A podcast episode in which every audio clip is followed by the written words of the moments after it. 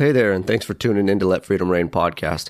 Before we get started, I just want to let you know this episode is brought to you by Buckaroo Media, a digital marketing company that focuses on social media that cultivates relationships between brands and their customers. Buckaroo Media prides themselves on building genuine and authentic connections. Digital marketing doesn't have to be overwhelming or overly time consuming. With Buckaroo Media on your team, you are free to focus on the areas of your business which you are most passionate about and let Buckaroo Media handle the rest. Check them out on Instagram at buckaroo.media or Facebook at Buckaroo Media. For more information about Buckaroo Media and how they can grow your Western brand, visit buckaroomedia.com. B U C K A R O O M E D I A.com. Oh, wait, and one more thing before we get on to the episode. As part of our continued effort here at Let Freedom Reign podcast to bring awareness to the incredible benefits of horsemanship, we'd like to share with you an event that includes the Ultimate Horseman and the Ultimate Show. We're talking about Heart of the Horse, brought to you by Nikki Flundra, who just so happened to be featured in episode 23. Heart of the Horse will be held at Silver Slate Arena in Nanton, Alberta, September 20th through the 22nd. This event will host a colt starting competition to include Dan James, Matt Robertson, and Glenn Stewart, all of which have been previous guests here at Let Freedom Reign podcast. Sunday, the winning horse will be auctioned off to benefit Robinson Outreach at Rivercross Ranch. Throughout the weekend, there will be horsemanship clinics, demos in liberty and trick riding, a Western artisan competition, trade show, and much more.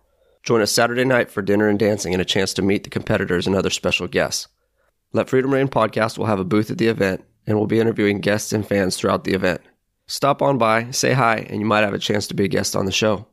For more information and to purchase tickets, visit theheartofthehorse.ca. We look forward to seeing you all there.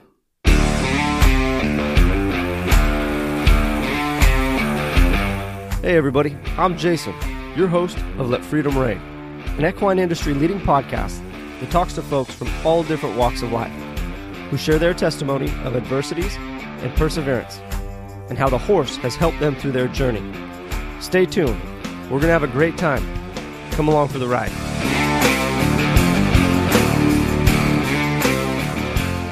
Welcome back to another week here at Let Freedom Reign podcast. This week marks episode 56, the second of a two part series with world renowned horseman Warwick Schiller. Throughout the entirety of our conversation, we talked a lot about philosophy and approach, not only in things that can improve your life, but improve your horsemanship as well.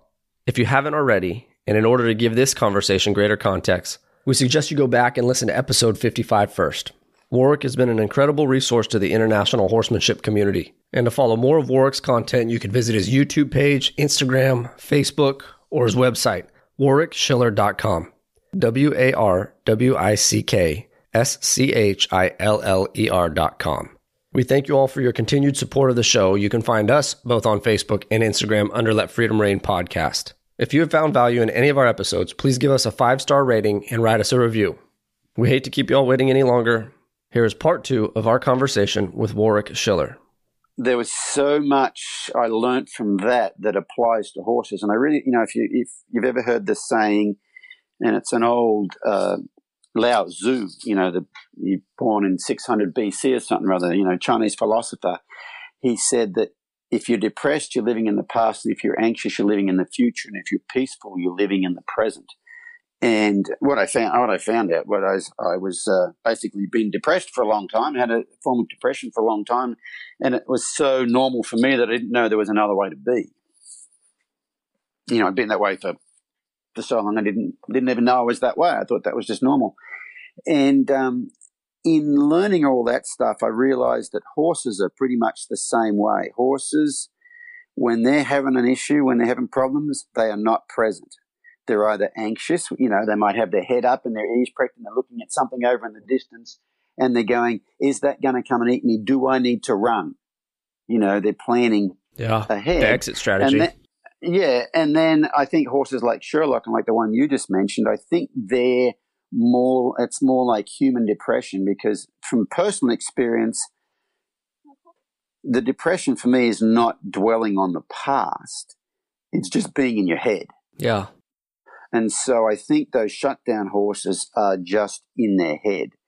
I think anxious horses are in their head about stuff that's going on and creating scenarios that aren't actually happening right now. Mm-hmm. But I really think the the shutdown ones are. I'm not saying they're depressed, but I'm drawing an analogy. It's, it's correct. For correct. me, it's it's from my experience, it's like what human depression's like, and and it's all about it's all about them not being present. And what I have found is that a lot of times horses have either of those two scenarios because we are not present. We're the ones that actually cause that. And when I was staying with a lady in Africa, in Kenya, and I go for a walk through those zebras, I noticed that the herds of zebras, you'd be away from them and they'd be all grazing. And as you get closer, one by one, their heads would start to pop up and they're kind of like, do I need to run? Can I stay? That sort of thing, you know.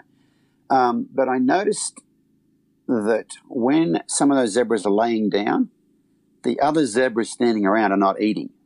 Okay. Um, they're not grazing. They're basically present and aware, aware of any danger that might show up, and it allows the ones that are laying down to get a a, a really good sleep because all animals like horses, uh, zebras, things like that, we know they can sleep standing up, but they have to lay down to get REM sleep, and if they don't get that REM sleep, they become anxious and you know different things like it's that. It's the same parallel in human beings, right? If you don't get that good yeah. sleep, you can't recover. Right. And so, so for a horse or a zebra, they need to have that herd around them to who is aware and could alert them to danger, is present and could alert them to danger for them to lay down and have a good sleep. And so what I've found with horses is the biggest thing is to be able to be around them and be present. And that's because they can basically read your mind. Mm-hmm. You know, they can tell what's mm-hmm. going on in your mind. And, and I think all that in your head stuff that we, a lot of us have, is like white noise to them. It's it, it that's a great way to put half, it. Great way to put drives it. them half kind of crazy, but they're aware that, that, we're not aware. You know, there's an old Ray Hunt saying that says they know when you know and they know when you don't.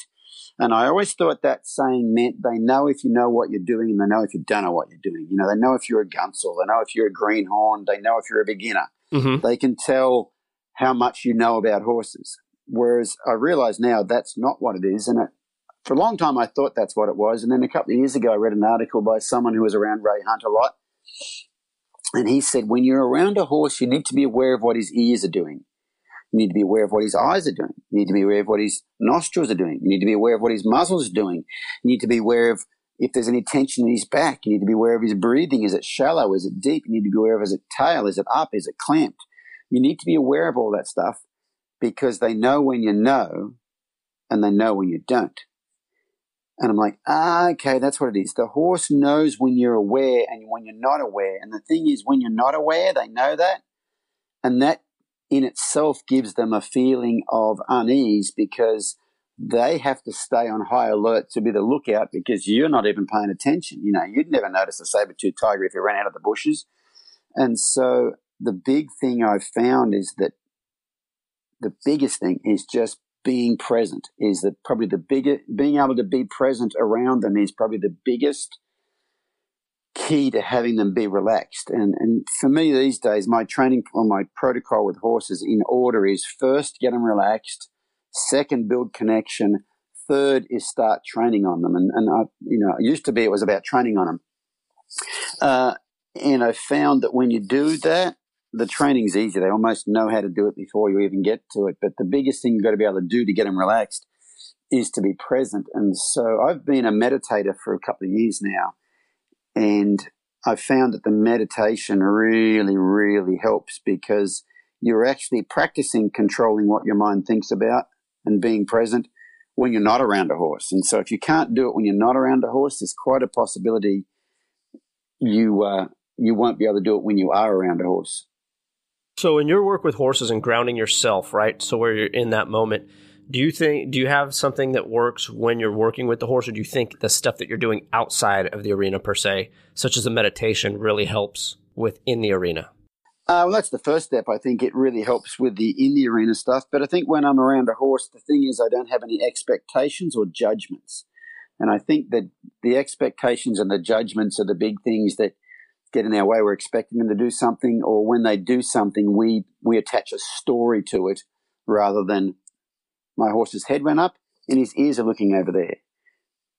you know, mm-hmm. instead instead of thinking that, you go, "Oh, my horse's head. He's looking over there. What if he jumps on my toes? I've got a sore toe anyway, and I don't really have really good boots on." It. And yada yada yada. And here comes all that white in. noise. Yeah, yeah, all that stuff. So being able to um, being able to have no expectations and also no judgments. And the judgment thing, I got some one of the homeworks we had to do for our group therapy last year was they wanted us to count judgmental thoughts.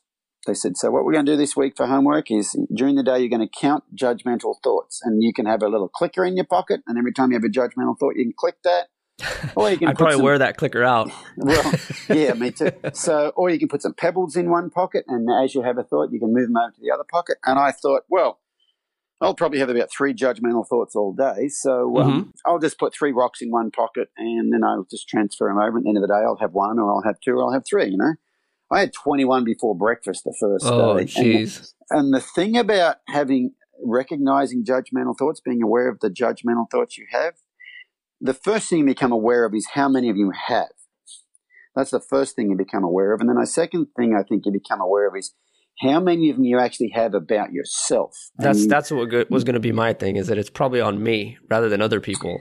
You know, more ah, critical uh, well, of myself. Is, it is that too, but it's not just all other people. A lot of times we have those judgments about ourselves, and then when you have the judgments about yourself, then you can reframe those judgments. And you know, Brene Brown, you know, as you know, she's a shame researcher, and she says the difference between guilt and shame is guilt it uh, is I did something stupid Shame is I am stupid, and guilt is changeable. Shame's not. Shame you live with it. If you think you're stupid, you're you yeah. basically doomed yourself yeah. to be forever stupid. Whereas if you if you if you have guilt about something, go, I did something stupid. You go, well, that's all right. I did it then. Next time, I can I can I can be different. You don't stick yourself with it, and so um, practicing that away from the horses is really helpful to practice non-judgment uh, with the horses. And so I think, you know, having your meditation practice and doing a lot of the other things, um, so that, you know, like I said, the, the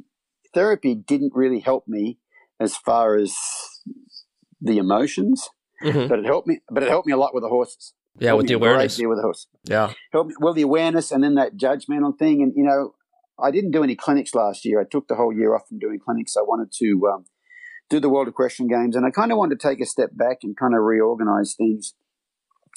This was before I even knew I was going to do the the therapy. If I'd have been traveling, I wouldn't have been able to do the therapy because if you miss more than two classes in a row, you're basically flunk out of there. Mm-hmm. And with my travel schedule, I wouldn't be able to do that. Yeah. Um, so I was, I, I was kind of I was kind of lucky to be able to to do that. But I went back to traveling this year, and the first airport I was in, I was walking along, and you know, I people watch in airports. I don't know if you people watch, but oh, I absolutely entertaining. And uh, that's it. It's entertaining, isn't it? What I realized is when I people watch, I'm judging. And that's what makes it so entertaining. I never you thought like, about that, but it makes absolute sense. I'm judging. Like you look at the first person, you think, did you have a mirror in your house? Like, did you even? I wouldn't leave the house looking like that. Ju- and I tend to. I figured out I judge the worst thing about everybody that walks past. And so then I thought, okay, I want to change that. So then I started, what I started doing was when I'm walking along through the airport, people that walking the other way, I look them in the eye and I think to myself, may you be happy. They might not look me in the eye, but I look them in the eye and I give them a little eye smile. You know, when the corners of your eyes kind of crinkle up, yeah. I kind of give them a, and I look them in the eye and I think, may you be happy. Every once in a while, someone looks you in the eye and you give them a little eye crinkle and they give one back and you have that, you have that moment of connection with a total stranger. Yeah, the acknowledgement. Mm, momentarily. Some people, they see you looking at them and they look down. Some people don't even notice you're looking at them. But what I found when I started doing that was I'd get to the other end of the airport and I had a, a lightness about me. I had an energy inside me that was light and positive. Whereas if I walk through the airport and I judge everybody, when I get to the other end of the airport, I don't even realize it's there. But I realize now I've always had maybe this bit of heaviness yeah, that's what I was just gonna. As you're describing it, I'm thinking it's a weight. It's a weight on you. Yeah, and I, I, the the one place. so for my therapy, that a lot of times they give you homework, and when you come in uh, the next week, they say, okay, so did you do your homework, and will you get in trouble if you don't do your homework? And for the most part, I don't do my homework because a lot of the homework, a lot of times the homework was about what skill did you use this week when you had an emotional crisis? And I said, I didn't do the homework. Why not? Well, I didn't have an emotional crisis. Yeah. I don't have emo- I don't have emotions, so I didn't have to do the homework. but the only time I did was if I was traveling somewhere, because the people I have the most trouble with is the TSA. Oh yeah, that's a whole different episode we could do. Okay. I have trouble with the TSA, and it's not that I don't like following rules. Like I don't have trouble with the police mm-hmm. because the rules are the same everywhere. What I have trouble with is should I take my laptop out? Should I keep it in? Should I take my shoes on? Should I put them off? Should I put can I put something in the bin with a laptop or can I not? Can I put do I put my back my backpack in the ba- in the bin? I don't put it in the bin. And I always, always have trouble with the TSA because the rules were different every time and I do it. I do it because I want to be right. I don't yeah. want to break the rules, yeah. and I do something, and then they'd say, "No, no, no, you're doing it wrong," and then I'd get, then I would have an emotional. Start to get worked up a little bit, yeah. Yeah. Well, what I found is, yeah, when when do you when do you go through the TSA? After you've walked through the whole airport, and what I find now is, if I walk through the airport and everybody I say, I look them in the eye and I say, "May you be happy," I'm in a completely different headspace by the time I get to the TSA. Makes it a lot more tolerable. Yeah, and and and, and these days, I uh, you know these days I have no expectations of the rules being the same as they were. I mean, because I can go through two airports in a day and the rules are different. Yeah, yeah, you know? absolutely. And I used to get mad, like you guys are supposed to be protecting us, and you have no idea what the hell you're doing. Because I'd be, I'd have two guys in the same airport tell me something different. You know what I mean? Oh, how frustrating, right? You know, you, you yeah. put your stuff in the bin, and by the time you get up to the thing, the next guy tells you, "No, take it out of there." And I'm like, "Well, hang on." that guy over there just I used to get mad and go, Hey, I want you and you and your supervisor over here because you got you know, it used to piss me off. Really. Yeah. but I think it used to piss me off because of the headspace I was in by the time I got there. I was in that negative judgmental headspace. And so nowadays it, it doesn't the TSA don't bother me at all because I don't have any, you know, I'm, I'm in a different space by the time I get to them. And so I think, you know, if you think about these days, the TSA doing the same thing they used to do doesn't bother me.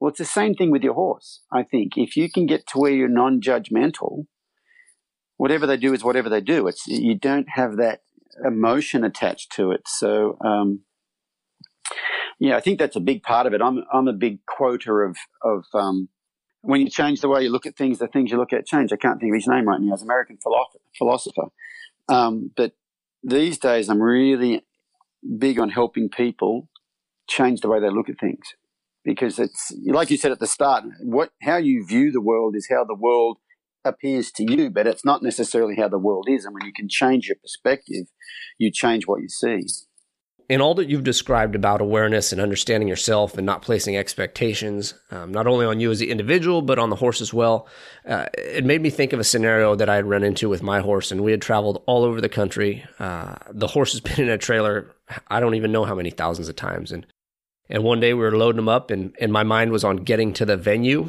and not getting the horse loaded and, and not getting prepared for the day. And I think because I was preoccupied, right, I created this huge hurdle. And for whatever reason, uh, uh, me and the horse got into a pissing contest over a task that we had done a thousand times before.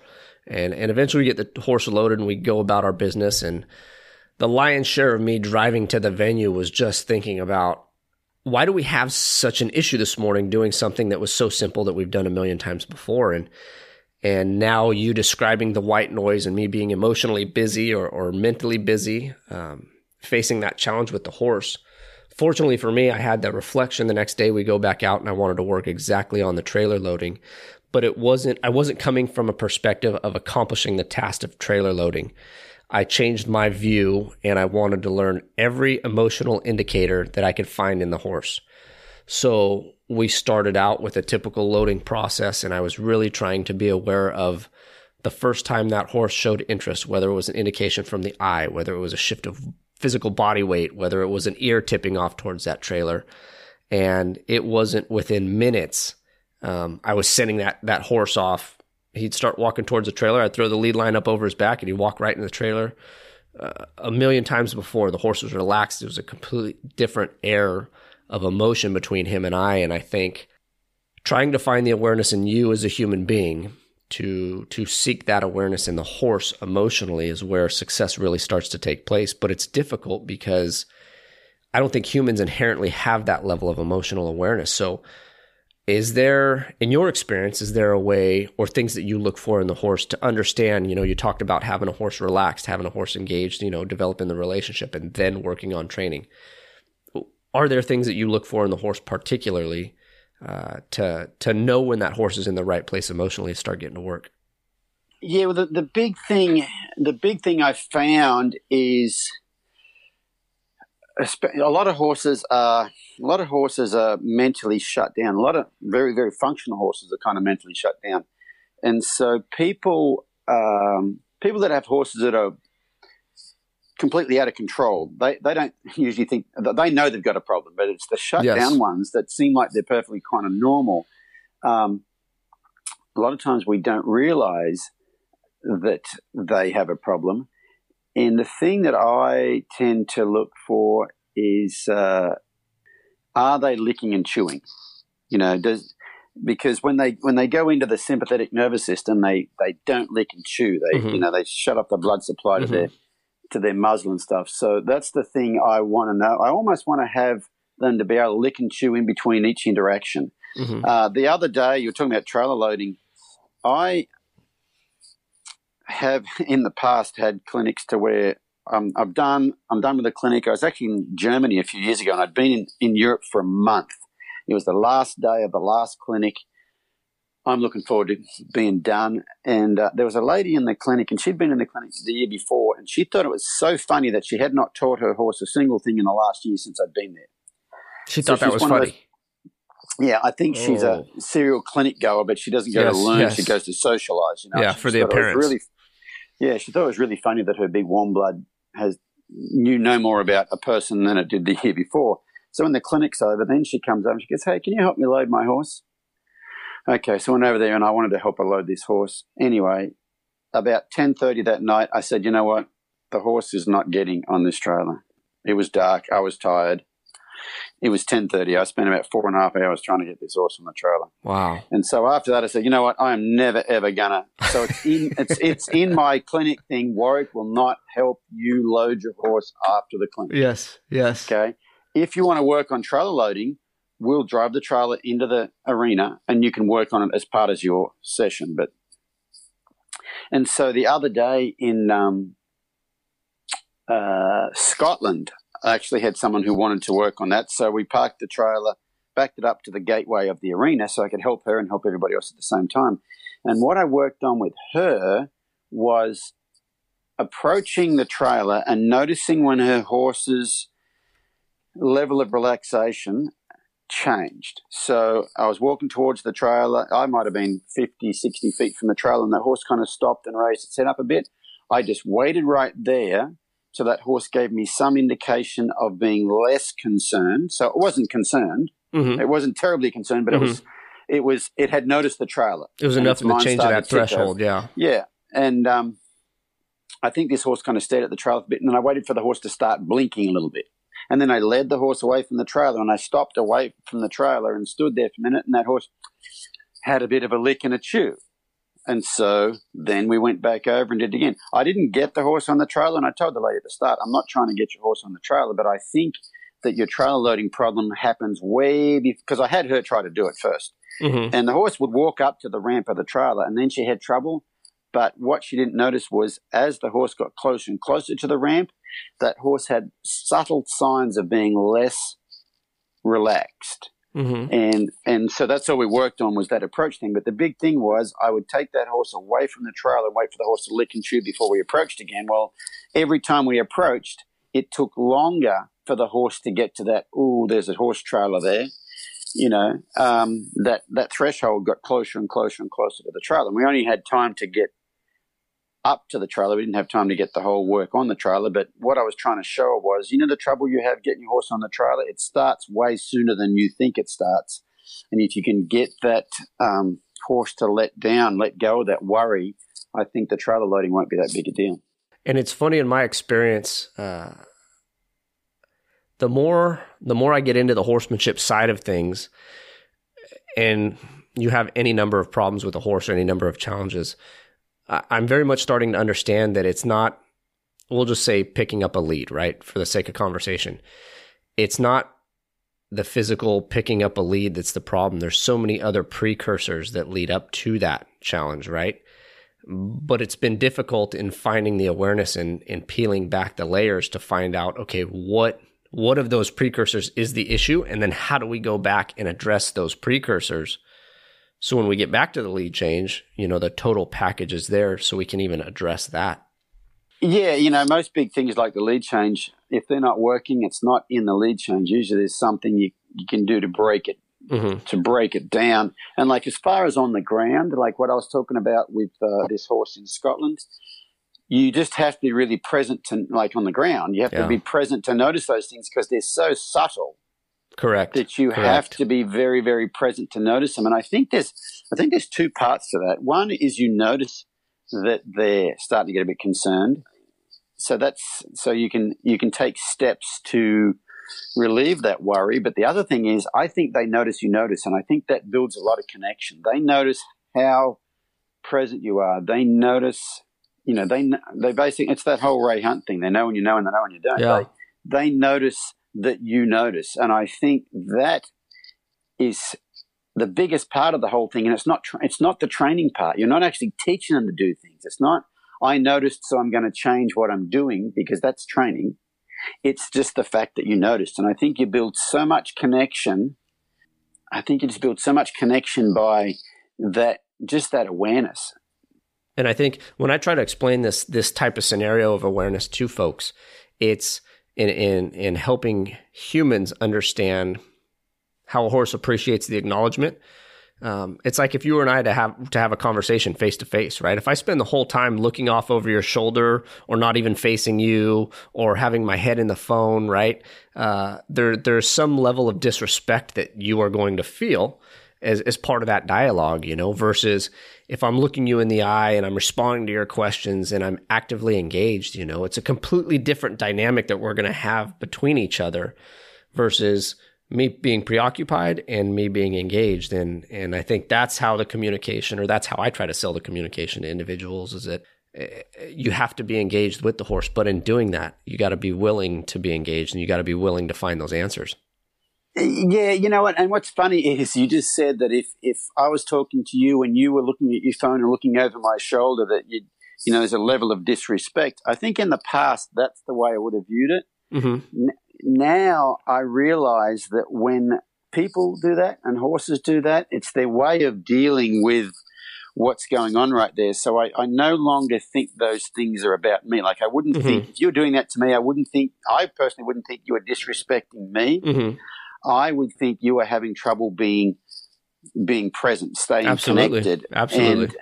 And, and um, yeah, uh, so it really, you know, my journey with this whole thing is it really changes that judgmental part of you. These days, if I, you know, these days, if I see somebody who's breaking the law for some reason, you know, whether it's a report in the newspaper or on the news, whatever, instead of thinking, uh, you're a bad person for doing that. I these days I tend to think, oh God, I feel sorry for you having to have your life end up to where you think that's your only option. Yeah.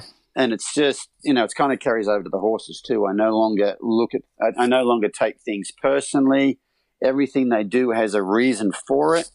And uh, yeah, just for me, it's just completely changed how you look at things. And these days at clinics, I I really try to get I've really, I've really realized that the biggest part of getting along with horses is what goes on in your mind and emotionally inside you. Because you know, horses they use horses for therapy a lot these days, and one absolutely. thing horses are really good at horses are really good at detecting incongruent behavior, which where you're in a landscape and you're out of landscape don't match. So that whole fake it till you make it and put on a brave face thing actually don't work with horses. That I think it actually makes it worse. I think you'd be better off telling the horse.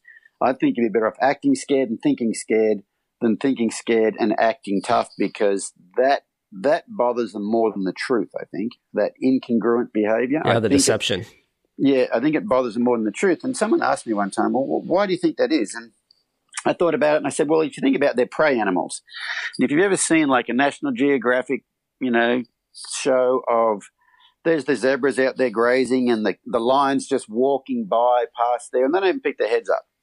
And I think when the lion's walking past, they're thinking, I'm going to get a drink of water from the water hole, they're fine. But when the lion's walking past and then he goes, okay, I'm going to pretend I'm walking past, but really I'm thinking about grabbing one of these zebras and eating them, the energy changes. I think that incongruent behavior where the lion is basically saying one thing on the outside and thinking something else on the inside, I think they are so, they're evolved to be so in tune with that. That's one of their, that's one of their talents to keep them alive is being able to be in tune with that incongruent behavior where the mind is thinking I'm going to do something, but the body's doing something else. And, and I think that's where a lot of people have trouble with their horses. So these days at clinics, I'm, I, I spend more time helping people with their mental state and managing their internal state than I do with the horse training part.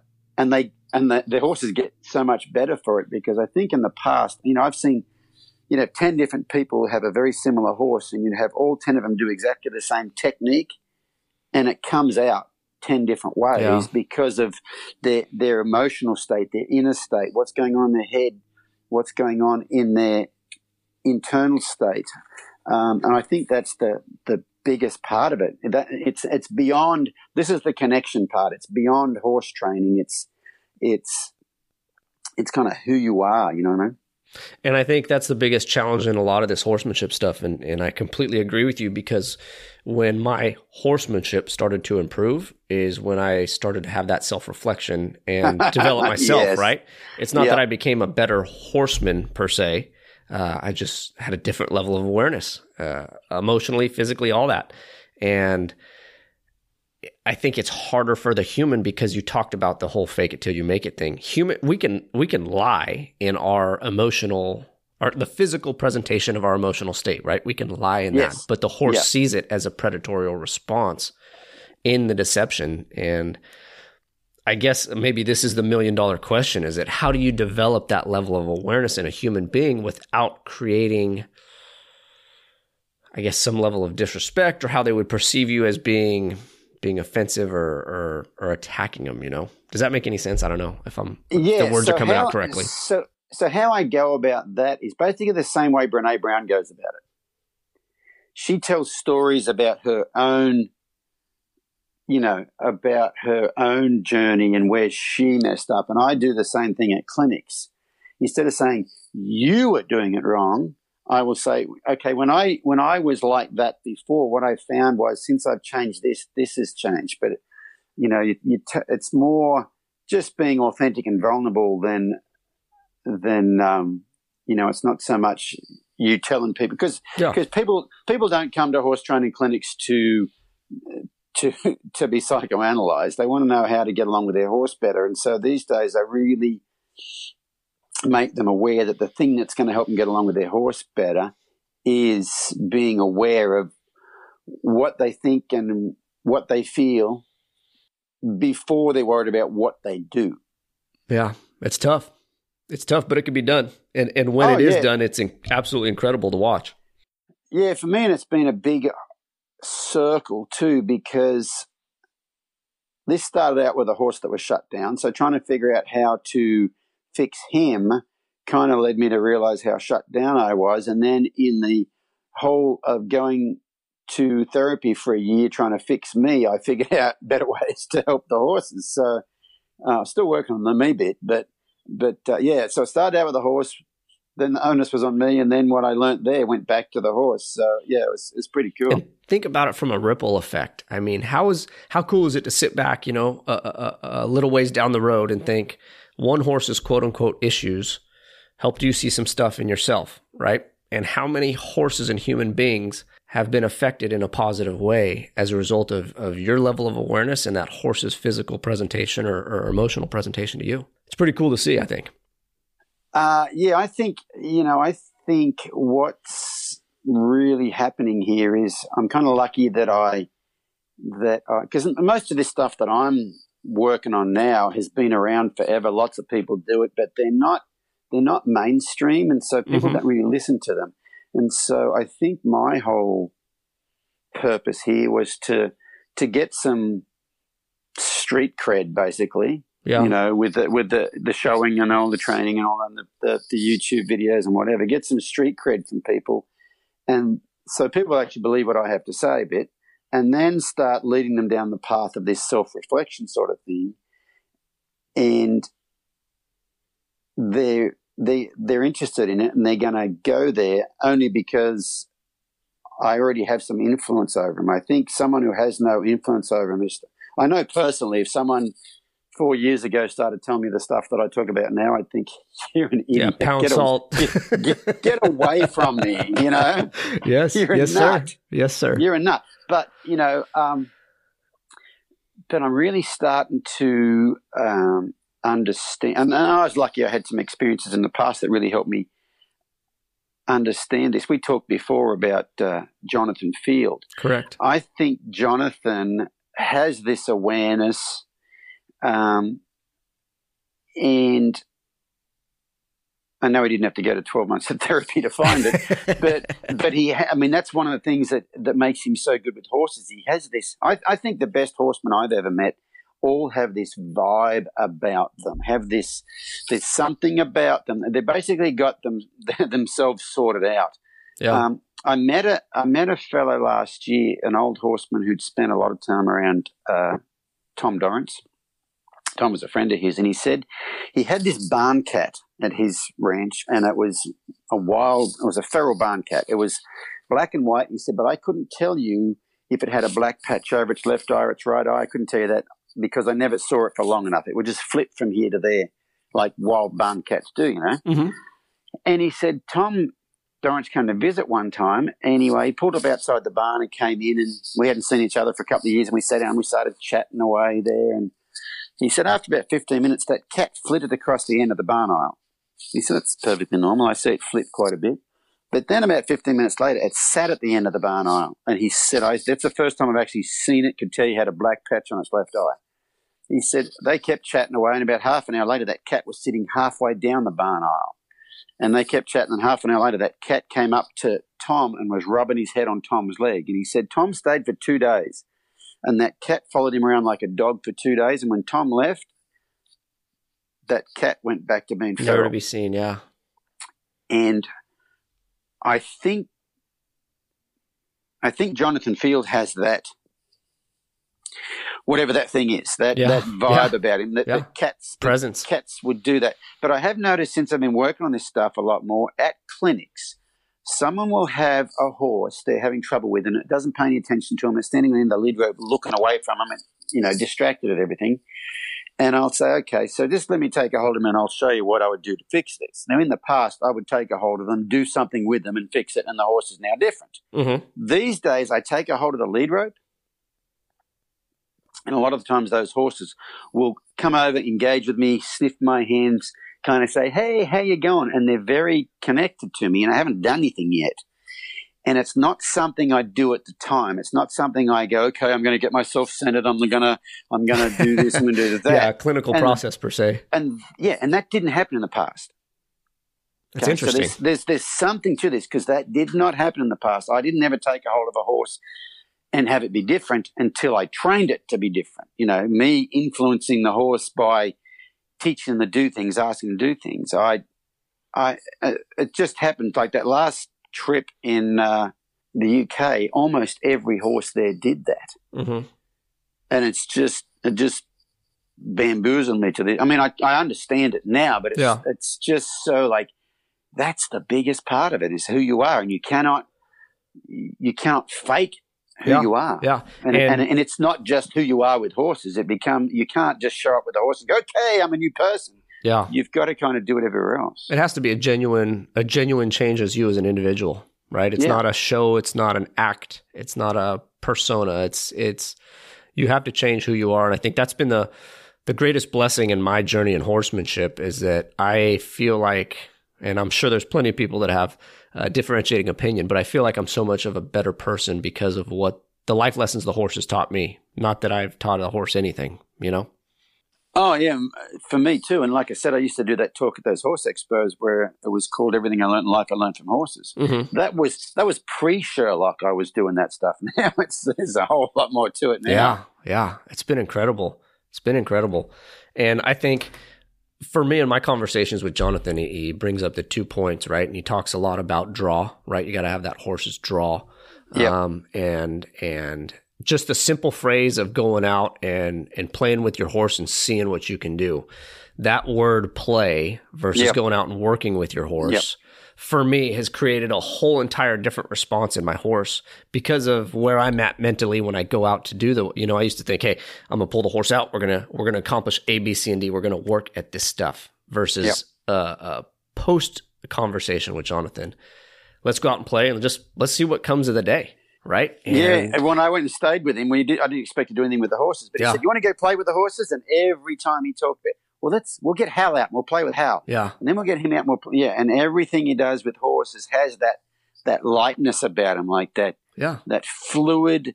And uh, have you ever seen a guy, a French guy? I think he's French. His name is. Um, oh hell, he does a lot of Liberty stuff. Uh, what's his name? It's not the Flying Frenchman. It's not that guy. It's the other one. Um, does all this really flowy Liberty stuff with horses. I can't think what his name is, but I I know several people have been to his clinics here Yeah, in America, and the very first thing you do is learn how to meditate. That's the crazy. start. That's the start of his.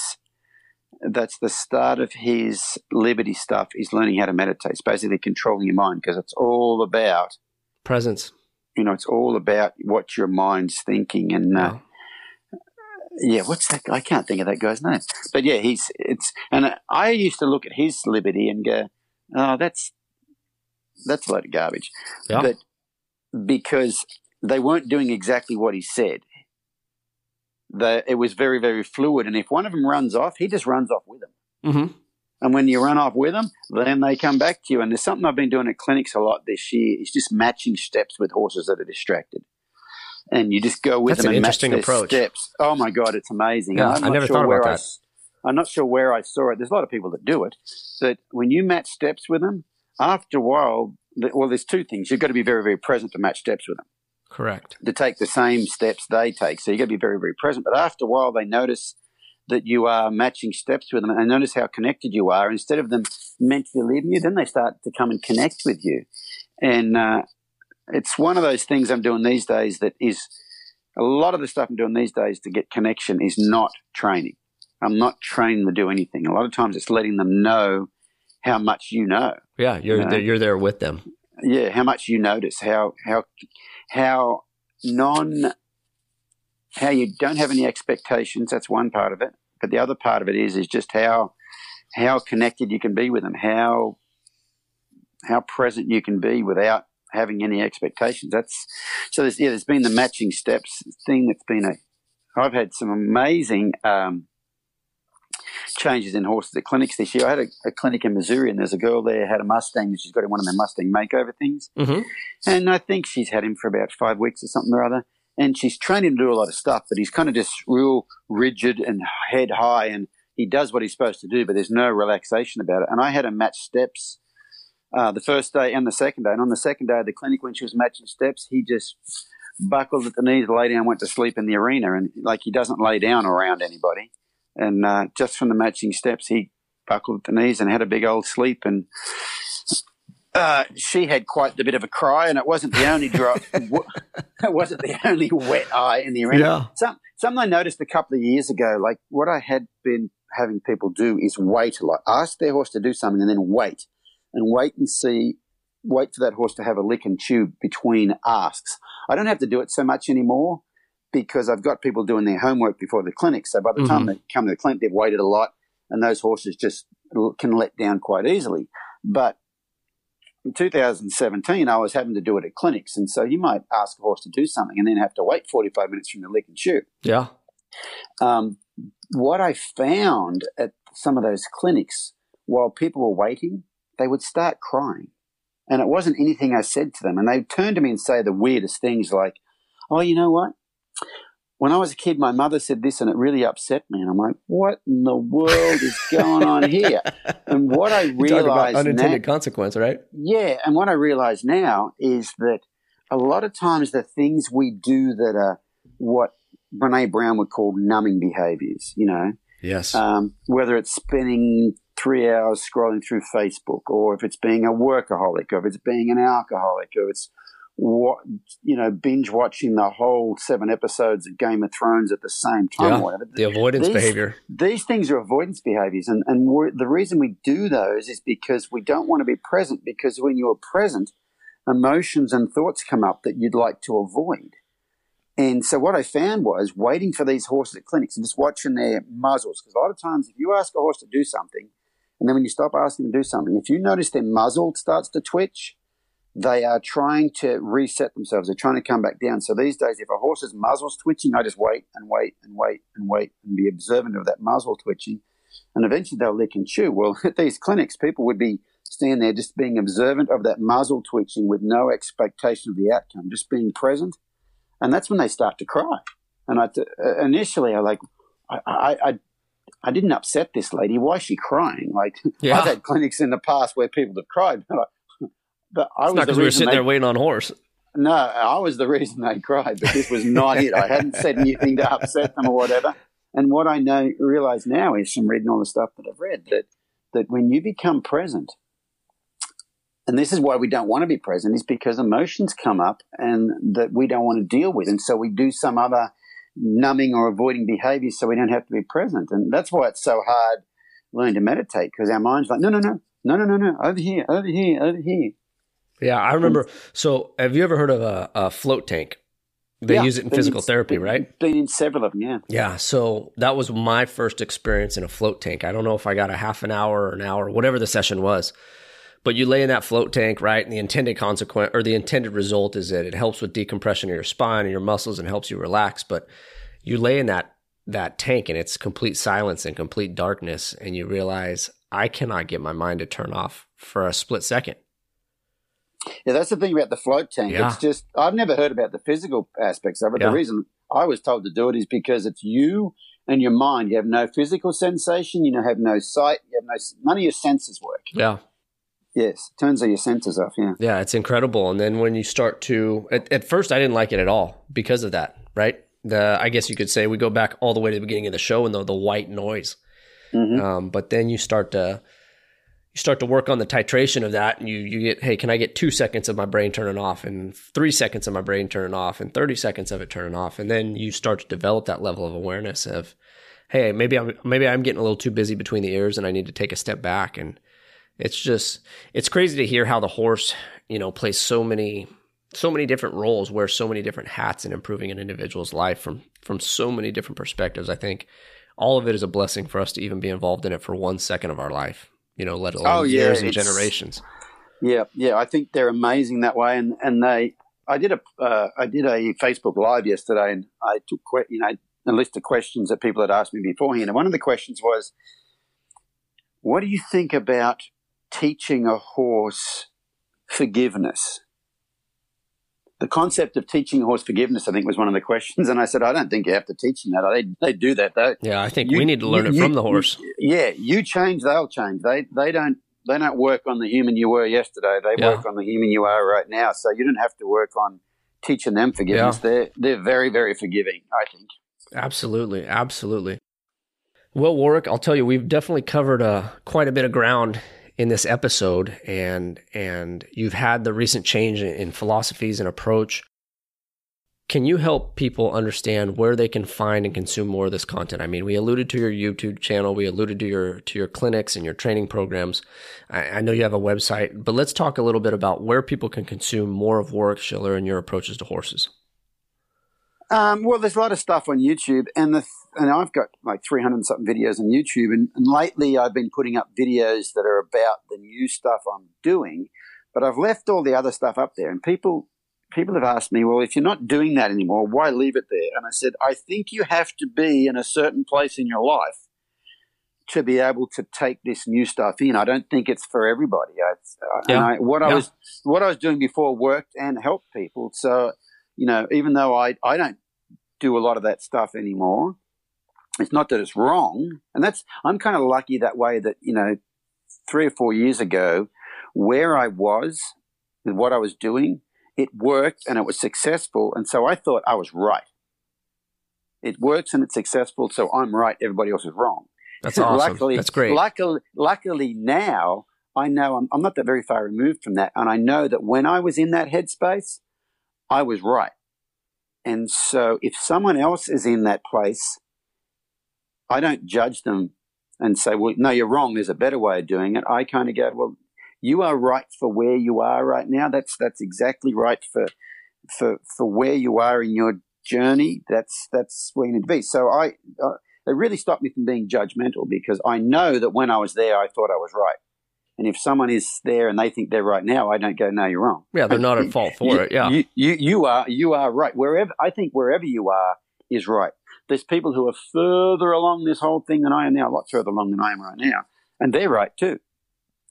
Um, but I I really think that when you get to a certain point, you stop judging people because you realize that no one's right. Yeah, they're all right for where they are right now. But anyway, so there's some of the newer stuff on um, on um, YouTube, and I I filmed a, um, a TV show for Farm and Ranch TV here in America and Horse and Country TV in the UK and Europe called The Principles of Training, and it it was about four years ago. I did the first lot of episodes. I just started releasing those on YouTube. They're old now, so I started releasing those on YouTube. They're not so much the new stuff, but those principles really haven't changed. I just do different things to get those principles.